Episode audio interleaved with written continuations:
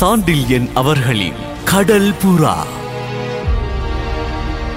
கடல் புறாவின் மூன்றாம் பாகம் அத்தியாயம் ஒன்று கடல் மோகினி.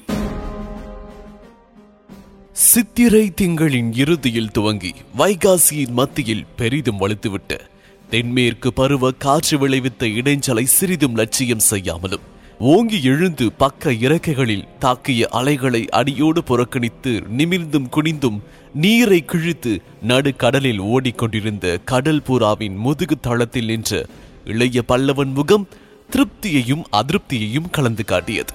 விற்றென்று பேராசையோடு பாய் சீலைகளுக்குள் பாய்ந்த தென்மேற்கு பருவ காற்றின் வேகத்தை கூட கடல் புறாவின் பிரம்மாண்டமான எடை சமாளித்துக் கொண்டதையும் அத்தனை காற்றிலும் அது திசை தவறாது ஓரளவு வடக்கு நோக்கியே ஓடுவதையும் பாய்கள் காற்றில் பெரிதாக புடைத்து அழுத்திய போது முன்பக்கம் நன்றாக சாய்ந்து மூக்கையும் தலையின் பாதியையும் நீருக்குள் புகுத்திய கடல் புறா காற்று சற்று நிதானப்பட்ட சில வினாடிகளில் சரில் என்று தலையை தூக்கி மூக்கில் தவழ்ந்த மீன்களோடும் கடல் நண்டுகள் முதலிய கடல்வாழ் ஜீவராசிகளோடும் எழுந்ததையும் அப்படி நிமிர்ந்து எழுந்ததால் கடல் புறாவின் முதுகு பழையபடி சமநிலைக்கு வந்துவிட்டதையும் இப்படி அமிழ்ந்து நிமிர்ந்த அதன் முக அமைப்பு வனப்புடனும் நீரில் எந்த சீதோஷ்ண நிலையையும் சமாளித்துக் கொள்ளும் திறனுடனும் இருந்ததையும் கண்ட இளைய பல்லவன் அத்தகைய ஒரு மரக்களத்துக்கு தான் தலைவனாயிருக்கும் பாக்கியம் பெற்றதை நினைத்து வேறு வகை கொண்டானாதலால் அவன் முகத்தில் பெரும் திருப்தி நிலவியிருந்தது. காற்றில் பாய்கள் விரிந்த போது அவன் இதயம் மகிழ்ச்சியால் விரிந்தது. பேரலைகள் கடல் புறாவை தாக்கிய போது அந்த குளிர்ந்த நீர் அவன் உள்ளத்தை குளிர வைத்து கடல் புறா மூக்கில் மீன்களுடனும் வேறு பல நீர்வாழ் ஜந்துக்களுடனும் எழுந்தபோது அந்த காட்சி அவன் கண்களை பெரிதும் மயக்கி எல்லையற்ற இன்பத்தை அளித்தது இளைய பல்லவனுக்கு. அந்த இன்ப நாதத்துக்கு சுற்றிலும் இருந்த இயற்கையின் விஸ்தாரம் நிலத்தின் கண்களால் காண முடியாத மாபெரும் காட்சி சுருதி கூட்டி நின்றது. கடல் புறாவின் தளத்தில் நின்று சுற்றி பார்த்த இளைய பல்லவன் வானம் கடலை சுற்றிலும் தொட்டு நின்று தனக்கும் தன் மரக்கலத்துக்கும் பெரும் கூடாரம் அமைத்து கொடுத்திருந்ததையும் நீல வானத்தில் அந்த எழில் பந்தலில் வேகமாக ஓடிய சின்னஞ்சிறு கருமேகங்களும் நிலைத்திருந்தாலும் கப்பலின் வேகத்தால் நிலைக்காமல் தனக்கு எதிர் திசையில் ஓடுவது போல் இருந்த நட்சத்திர குவியல்களும் வளைந்து கிடந்த பிறைமதியும் அந்த பந்தலுக்கு பற்பல விதமாக சித்திரங்களை தீட்டியிருந்ததையும் கண்டு சிருஷ்டியின் பெரும் வினோதத்தை பேரின்பத்தை கடலின் நடுவில் தான் பார்க்க முடியுமே தவிர வேறெங்கும் பார்க்க முடியாது என்று தனக்குள்ளேயே சொல்லிக் கொண்டார். வானம் இட்ட இந்த பெரிய கூடாரத்துக்குள் நிலையில்லாமல் சதா சலித்து தூக்கி தள்ளும் இந்த நீரின் மேலும் சஞ்சரிக்க மனிதன் துணிவு கொண்டதற்கு இணை சிருஷ்டியின் சரித்திரத்தில் இருக்க முடியாது என்பதை தீர்மானித்த இளைய பல்லவன். இந்த நிலையற்ற நீரின் மேலும் சண்டையிடும் மனப்பான்மையை வளர்த்து கொண்ட மனிதனுடைய துர்க்குணத்திற்கிணையும் சிருஷ்டியில் கிடையாது என்று முடிவுக்கும் வந்தான். இப்படி ஒரு தத்துவம் அவர் மனதில் உதயமாகியும் கூட வீர உணர்ச்சி ரத்தத்தில் ஊறியிருந்த காரணத்தால் இதே கடலில்தான் அகுதாவின் உப தலைவனாகச் செய்த பெரும் போர்களையும் அடைந்த வெற்றிகளையும் எண்ணி உள்ளூர உவகையை கொண்டான் இளைய பல்லவன். அத்தகைய போர்களில் மீண்டும் ஈடுபட போகின்றோம் என்ற நினைப்பும் வீரனான அவனுக்கு உவகையை அளித்தது. இத்தனை இயற்கை எழில் சூழ்ந்திருக்கும் அவை அனைத்தும் அவனுக்கு உவகையையே அளித்திருந்தும். உள்ளூர ஒரு துன்ப ரேகை மட்டும் ஓடிக்கொண்டிருந்ததால் அவன் முகத்தில் திருப்தியுடன் அதிருப்தியும் கலந்தே இருந்தது. இயற்கை எழில் அளித்த உவகை இடையிடையே மஞ்சள் அழகியின் துயரம் தோய்ந்த முகம் ஊடுருவி ஊடுருவி வந்து கொண்டிருந்ததால் இளைய பல்லவன் துன்ப பெருமூச்சை விட்டான். அந்த துன்பப் பெருமூச்சும் தென்மேற்கு பருவ காற்றில் கலந்து கடல் புறாவுக்கு முன்புறத்தில் ஓடிவிட்டதால் பின்னே நெடுந்தூரத்தில் அக்ஷயமுனை கோட்டையில் தன்னந்தனியாக இருந்த மஞ்சள் அழகிக்கு தன் துயரத்தை எடுத்து செல்லாது என்ற நினைப்பும் அவனுக்கு வேதனையையே தந்தது. வானக்குடையில் மேகங்களும் தான் திட்டை திட்டையாக ஓடின. ஆனால் அவையும் முன்னோக்கி ஓடியதால் அவை தூது சொல்லவும் வழியில்லையே என்று எண்ணினான் இளைய பல்லவன். அப்படியே வழி இருந்தாலும் மேகத்தை தூதுவிடனார் என்ன காளிதாசனா? கவி பாட முடியுமா? என்று அழுத்துக் கொண்டான் அந்த வீரன்.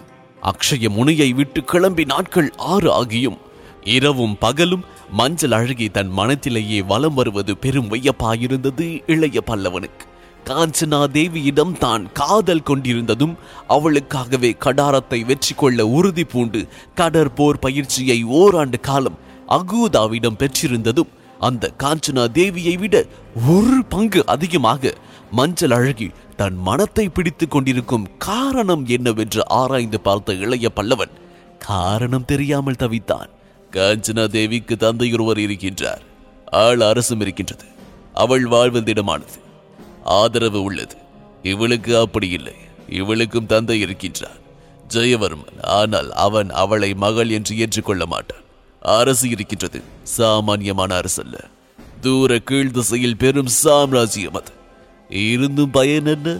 அந்த சாம்ராஜ்ய பீடத்தில் அவள் அமர முடியாது. ஆதரவற்றவள் பாவம். என்று தனக்குள் சொல்லிக் கொண்ட இளைய பல்லவன் அவளிடம் தனக்கு ஏற்பட்டது கருணையா காதலா அனுதாபமா ஆழ்ந்த அன்பா என்பது புரியாமல் தவித்தான். இதற்கிடையே எழுந்தது காஞ்சனா தேவியின் எழில் முகம். பாலூர் பெருந்துறையில் அந்த மாடி அறையில் அவள் பழைய ஆடையை களைய முற்பட்ட காட்சி. மாற்றுடையை சுற்றி பிடித்துக் கொண்ட கவர்ச்சி. வாழ்முனையில் தன்னை வரவேற்ற வீரம். இவையெல்லாம் அவன் மனத்தில் வலம் வந்தன. அன்றிரவு தூது புறாவை அவள் துரத்தி தன் அறைக்கு வந்ததும் அந்த வீட்டு புறாவிடம் தன் மனத்தை பறிகொடுத்ததும் எழுந்தன அவன் சிந்தையிலே. அந்த காஞ்சனை புறாவின் நினைப்பு கடல் புறாவை சிருஷ்டித்தது என்பதை நினைக்க அவன் இதயம் மகிழ்ச்சி அலையிலே துள்ளி விளையாடியது. கடல் புறாவின் நடுத்தளத்தில் நின்றிருந்த அவன் அந்த சமயத்தில் தான் காஞ்சனா தேவியின் இதயத்திலே நிலைத்து நின்று விட்டதாக எண்ணியதால் அவன் உடலெங்கும் இன்ப உணர்ச்சி பாய்ந்து சென்றது. நிச்சயமாக என் இதயம் காஞ்சனா தேவியிடம் தான் நிலைத்திருக்கின்றது என்று திரும்ப திரும்ப பல முறை சொல்லிக் கொண்டான் இளைய பல்லவன். அப்படி சொல்லி திடப்படுத்திக் கொண்ட சமயத்தில் மஞ்சள் அழகியின் பாதங்கள் சலங்கையோடு அவன் இதயத்தில் ஆடின. மெல்ல மெல்ல இதயத்தை மாறி மாறி தொட்ட அந்த மலர் பாதங்கள் தன் காதலையே மாற்றிவிடும் போல் இருக்கவே. தன் உணர்ச்சிகளிலிருந்து இரண்டு பெண்களையும் உதறிவிடும் நோக்கத்தோடு கடல் பூராவின் தளத்தை சுற்றி வேகமாக நடந்தான் இளைய பல்லவன். அப்படி வேகமாக நடந்தாலும் எண்ணங்கள் குழம்பி கிடந்தாலும் எதிரே வருவது யார் என்பதை கூட கவனிக்காத இளைய பல்லவன் திடீர் என்று தன் மீது ஒருவன் மோதிவிட்டதை உணர்ந்து விழிகளை மோதியவன் மீது நாட்டினான். இளைய பல்லவன் வேகமாக மோதியதால் திடீர் என்று கீழே விழுந்துவிட்ட பலவர்மன் மெல்ல சமாளித்துக் கொண்டு எழுந்திருந்து சோழர் படை தலைவர் நிதானம் எழுந்திருப்பதாக தெரிகின்றது என்று சர்வ சாதாரணமாக சொற்களை உதிர்த்தான். இளைய பல்லவனின் கண்கள் வியப்போடு பலவர்மனை நோக்கின. அக்ஷய முனையில் எத்தனையோ அக்கிரமங்களை செய்தாலும் பலதரப்பட்ட பலவீனங்கள் அவனிடம் இருந்தாலும் பலவர்மனிடம் கோழைத்தனம் மட்டும் கிடையாது என்பதை சென்ற ஆறு நாட்களில் உணர்ந்து கொண்ட இளைய பல்லவன் அவன் மீது ஓரளவு மதிப்பே கொண்டிருந்தான். அகூதாவை அறையில் சந்தித்ததும் பலவர்மன் நடுங்கிய நடுக்கத்தைக் கண்டு அவன் சுத்த கோழை என்று தான் நினைத்தது பெரும் பிசகு என்பதை நான்கே நாட்களில் புரிந்து கொண்ட இளைய பல்லவன் அவனை சிறைப்படுத்த வேண்டாம் என்றும் இஷ்டப்படி மரக்களத்தில் உலாவ அனுமதிக்குமாறும் உத்தரவிட்டிருந்தான். எதிரியை சுதந்திரமாக கடல் புறாவில் உலாவ விட்டு அதன் சூச்சமங்களை அறியும்படி செய்வது விவேகமா? என்று நினைத்த கண்டிய தேவன் அதனை வாய்விட்டு சொல்லியும் கூட பார்த்தான். பாதகமில்லை பலவர்மன் சுதந்திரமாக உலாவட்டும் என்று உத்தரவை இட்டான் இளைய பல்லவன். அந்த உத்தரவின் விளைவாக கடந்த இரண்டு நாட்களாக கடல் புறாவின் தளத்திலும் சுழல் மர சக்கரங்கள் இருந்த எந்திர அறைகளிலும் சுற்றி வந்த பலவர்மன் அக்ஷய முனையில் தனக்கு காட்டப்பட்ட மர்மங்களை விட பலதரப்பட்ட போர் மர்மங்கள் கடல் புறாவில் அடங்கி இருப்பதை கொண்டு அந்த கப்பலை முறியடிக்க வேண்டுமானால் குறைந்தபட்சம் நான்கு மரக்கலங்கள் ஏக காலத்தில் அதை சுற்றி கொண்டால்தான் முடியும் என்பதை நிர்ணயித்துக் கொண்டார் தவிர அந்த மரக்கலங்களில் இருந்த மாலுமிகளும் லேசுப்பட்டவர்கள் அல்ல என்பதையும் கண்டியத்தேவனைப் போல் போர்க்களத்தை செலுத்தி மாலுமிகளை வேலை வாங்கும் திறமைசாலியை கண்டுபிடிப்பது கஷ்டம் என்பதையும் அறிந்து கொண்ட பலவர்மன் எப்பொழுதும் எந்த விதத்திலும் தான் அந்த மரக்களத்திலிருந்து தப்ப முடியாது என்பதை புரிந்து கொண்டான். ஆனால் ஒன்று மட்டும் புரியவில்லை அவனுக்கு. கண்டிய தேவனோ இளைய பல்லவனோ மரக்கலம் செல்லும் திசையை நிர்ணயிப்பதற்கு நட்சத்திரங்களை அடியோடு பார்க்காதிருப்பதைக் கண்டு இவர்கள் எப்படி திசை தப்பாமல் செல்கின்றார்கள் என்று யோசித்து வியந்தான். அந்த வியப்புடன் வந்து கொண்டிருந்த சமயத்தில்தான் இளைய பல்லவன் அவன் மீது மோதினான். தான் மோதியதால் விழுந்த பலவர்மன் எழுந்து கேட்ட கேள்வியால் சற்று நிதானம் அடைந்த இளைய பல்லவன் என்ன கேட்டீர்கள்? என்று மரியாதையுடனேயே வினவினான் பதிலுக்கு. நீங்கள் நிதானம் எழுந்திருக்கின்றீர்களே எதிரில் மனிதர் வருவதும் தெரியவில்லையே என்று கேட்டேன் என்றான் பலவர்மன். ஆம் சற்று நிதானம் எழுந்துதான் இருக்கின்றேன் ஆனால் மது அருந்தவில்லை என்று புன்முறுவலோடு பதில் கூறினான் இளைய பல்லவன். அதற்கு இப்பொழுது அவசியமில்லை என்று பலவர்மன் பதிலுக்கு புன்முறுவல் கோட்டினான். எதற்கு மது அருந்துவதற்கா? இல்லை மது அருந்துவதாக பாசாங்கு செய்வதற்கு. பலவர்மனின் இந்த பதிலை கேட்டு இளைய பல்லவன் பெரிதாக நகைத்தான். பலவர்மனும் அவனோடு சேர்ந்து நகைத்தான். அந்த இருவரும் நகைத்த சமயத்தில் தூரிதமாக அவர்கள் இருப்பிடத்தை நோக்கி வந்த கண்டியத்தேவன் தலைவர் உத்தரவு தேவையாயிருக்கின்றது என்று துவங்கியவன் பலவர்மன் இருப்பதை பார்த்ததும் சிறிது தயங்கினான். பாதகமில்லை சொல் இவர் உதவியும் நமக்கு தேவை என்றான் இளைய பல்லவன். சிறகுடிந்த பட்சியான பலவர்மன் என்ன உதவியை தங்களுக்கு செய்துவிட முடியும்? என்பதை உணராத கண்டியத்தேவன் ஒரு வினாடி விழுத்தானானாலும் பிறகு சமாளித்துக் கொண்டு பருவக்காற்று வலிக்கின்றது என்று சுட்டி காட்டினான் இளைய பல்லவன் விழிகள் கடல் புறாவின் நடுவில் இருந்த பெரும் பாய்மரத்தை கவனித்தன. பாய் அதிகமாக புடைத்திருக்கின்றது. இன்னும் இரண்டு நாழிகைகளுக்குள் கடலில் கொந்தளிப்பும் பன்மடங்கு அதிகப்பட்டுவிடும் என்று அவன் உதடுகள் சொற்களை உதிர்த்தன. அதை ஆமோதிப்பதற்கு அறிகுறியாக தலையை அசைத்த கண்டியத்தேவன் "ஆ, ஆகவே மரக்கலத்தை எந்த திசையில் செலுத்தலாம்? இப்பொழுது போகும் பாதை என்று நிதானித்தவனை இடைமறித்த பலவர்மன் நீர் வடக்கு என்றான். எப்படி தெரியும் உங்களுக்கு? என்று வினவினான் கண்டியத்தேவன். அதோ துருவ நட்சத்திரம் இருக்கின்றது என்று சுட்டிக்காட்டிய பலவர்மன் தனக்கும் மரக்கலம் செலுத்தும் வித்தை தெரியும் என்பதை வலியுறுத்தினான். இளைய பல்லவன் இதழ்களில் புன் முறுவல் அரும்பியது. துருவ நட்சத்திரத்தை கொண்டு திசையை பெரும்பாலும் நிர்ணயிக்கலாம். ஆனால் பூரணமாக அதையே நம்ப முடியாது. திசையை துள்ளி பிசகாமல் நிர்ணயிக்க வேறு சாதனம் இருக்கின்றது என்று கூறிய இளைய பல்லவன் திசை கருவியை கொண்டு வா என்று தேவனுக்கு உத்தரவிட்டான். அந்த பணியை நிறைவேற்ற சென்று சில வினாடிகளில் திரும்பி வந்த கண்டியத்தேவன் ஒரு தங்க பேழையை இளைய பல்லவன் கையில் கொடுத்தான். அந்த பேழையை வாங்கிக் கொண்டு மரக்களத்தின் ஓரத்தில் இருந்த பந்தத்தின் வெளிச்சத்திற்கு பலவர்மணியும் அழைத்து சென்ற இளைய பல்லவன் அந்த பேழையை மெல்ல திறந்தான். அதன் நடுவில் ஒரு சிறிய அச்சு இருந்தது. அந்த அச்சில் ஊசலாடிக் கொண்டிருந்தது ஒரு ஊசி. இதுதான் திசை காட்டும் ஊசி. இது அகூதாவினால் எனக்கு பரிசாக அளிக்கப்பட்டது அந்த ஊசியின் நம்புமுனை எப்பொழுதும் வட திசையை தான் காட்டு. இது காந்த ஊசி. இந்த ஊசி தான் திசையை நிர்ணயிக்க சீன கப்பலோட்டிகளால் உபயோகப்படுத்தப்படுகின்றது. வானம் கருத்து துருவ நட்சத்திரம் மறைந்து விட்டாலும் இது திசையை சொல்லும். பாருங்கள் இதை பல வகைகளில் திருப்புகின்றேன். அதன் முனைகள் மற்றும் வடக்கும் தெற்குமாக நிற்கும். என்று சொல்லிய இளைய பல்லவன் அந்த கருவியை பலவாறு திருப்பினான்.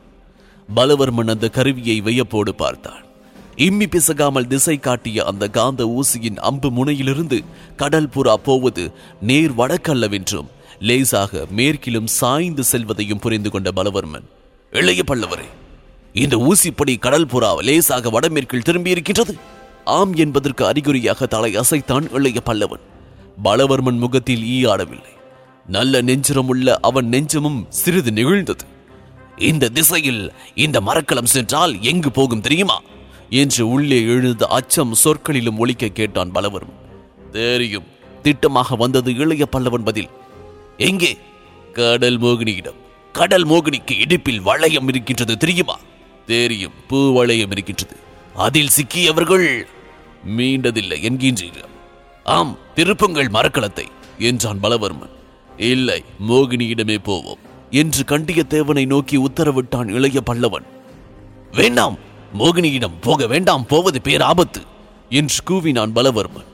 அவன் கூச்சலை ஆமோதிப்பது போல் திடீர் என்று எழுந்தது ஒரு பெரும் காற்று. என்று பேரூதலாக ஊதிக்கொண்டு வந்த அந்த காற்றை தொடர்ந்து அலைகள் பெரிதாக சீறின. மரக்கலம் மேலும் கீழும் ஆட்டம் போட்டது. ஊழி வந்தது போல் வானமும் கருத்தது. எங்கும் ஊழியின் பெரும் சத்தம். அதையும் கிழித்து கொண்டு எழுந்தது. பாய் மரத்தின் உச்சியிலிருந்து பெரும் குரல் ஒன்று. பேராபத்து. அடுத்த சில வினாடிகளில் கடல் புறாவை நெருங்கிக் கொண்டிருந்ததை அந்த குரல் அறிவுறுத்தியது. இதன் தொடர்ச்சியை எரி அம்புகள். இதில் தொடர்ந்து கேட்கலாம். இந்த பாட்காஸ்டை உங்களுக்காக வழங்கிய நான் டிஜே முருகா. சோஷியல் மீடியாவில் என்னை ஃபைன் செய்ய. Facebook handle Murugan dot radio மற்றும் Instagram handle Murugan dot DJ இந்த பாட்காஸ்ட் உங்களுக்கு பிடித்திருந்தா சவுத் ரேடியோஸ் மொபைல் ஆப்ல ஃபைவ் ஸ்டார் ரேட்டிங் கொடுங்க. உங்களின் பேராதரவிற்கு மனமார்ந்த நன்றிகள். மீண்டும் சந்திப்போம்.